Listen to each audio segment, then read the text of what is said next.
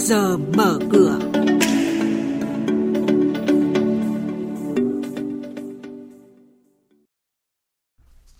Thưa quý vị, thưa các bạn, chuyên mục trước giờ mở cửa ngày hôm nay chúng tôi xin chuyển đến quý vị và các bạn những nội dung đáng chú ý sau.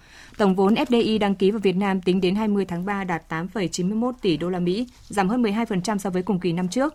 Phiên chứng khoán hôm qua, FLC giữ được trần. VN Index tăng hơn 8 điểm.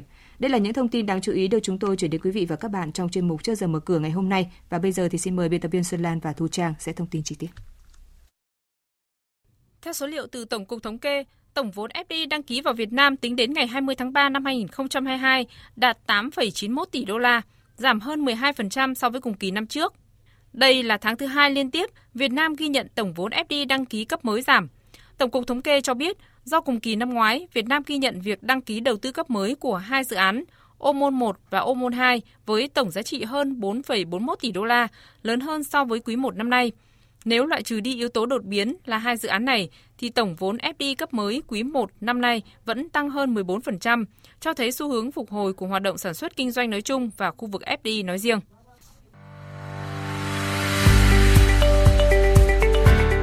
Quý vị và các bạn đang nghe chuyên mục Trước giờ mở cửa.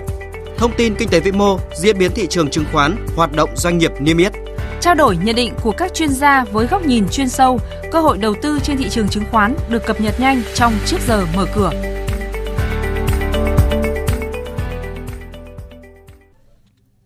Thưa quý vị và các bạn, trên thị trường chứng khoán phiên chiều qua, VN Index kết phiên tại mốc 1.524,7 điểm, ghi nhận một phiên giao dịch thành công về mặt điểm số, nối dài chuỗi tăng điểm từ phiên ngày 31 tháng 3. Thị trường phiên chiều qua vẫn duy trì nhịp độ tăng tương tự cuối phiên sáng, Động lực tăng điểm do các nhóm chứng khoán, bất động sản, dầu khí, trong khi sắc đỏ bắt đầu nhen nhóm ở ngành viễn thông, công nghệ. Đóng cửa phiên chiều qua, VN Index tăng lên 1.524,7 điểm, HNX Index đạt 458,69 điểm, Upcom Index cũng tăng lên 117,67 điểm. Đây cũng là điểm số khởi động trong phiên giao dịch mở cửa sáng nay. Xin chuyển sang hoạt động của các doanh nghiệp niêm yết trên sàn chứng khoán. Thưa quý vị, sản lượng của tập đoàn Hòa Phát mã chứng khoán là HPG đạt kỷ lục 296.000 tấn thép cuộn cán nóng trong tháng 3. Đây là mức sản lượng cao nhất từ khi Hòa Phát bắt đầu cung cấp HRC cho thị trường từ tháng 11 năm 2020. Theo ông Trần Ngọc Ân, Phó phòng Kinh doanh thép Hòa Phát Dung Quất, sản lượng bán hàng đạt kỷ lục chủ yếu là nhờ vào nhu cầu nội địa tăng cao.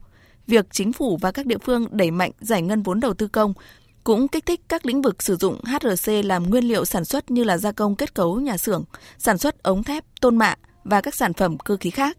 Trên thị trường chứng khoán, cổ phiếu HPG có giá là 45.700 đồng một cổ phiếu. Tổng công ty mỏ Việt Bắc MVB dự kiến chia cổ tức năm 2021 tỷ lệ 16% bằng tiền mặt, cải số lùi kế hoạch kinh doanh năm 2022 Công ty dự báo đây là năm có những thách thức từ xung đột quân sự, căng thẳng thương mại gia tăng và tác động tiêu cực của đại dịch COVID-19. Trong nước là công tác đền bù giải phóng mặt bằng, chi phí nhiên nguyên liệu tăng. Do đó năm nay, MVB đặt mục tiêu doanh thu là 1.948 tỷ đồng, lợi nhuận sau thuế là 130 tỷ đồng. Trên thị trường, cổ phiếu MVB đứng tại mức giá 27.500 đồng một cổ phiếu. Trong khi đó, công ty cổ phần xi măng Vicem Hoàng Mai, mã chứng khoán là HOM, đặt mục tiêu lãi trước thuế năm nay cao hơn năm trước. Công ty đặt kế hoạch tổng doanh thu đạt hơn 1.811 tỷ đồng, giảm 1,5% so với thực hiện năm ngoái, song lợi nhuận trước thuế lại đạt hơn 15 tỷ đồng, gấp 5,6 lần.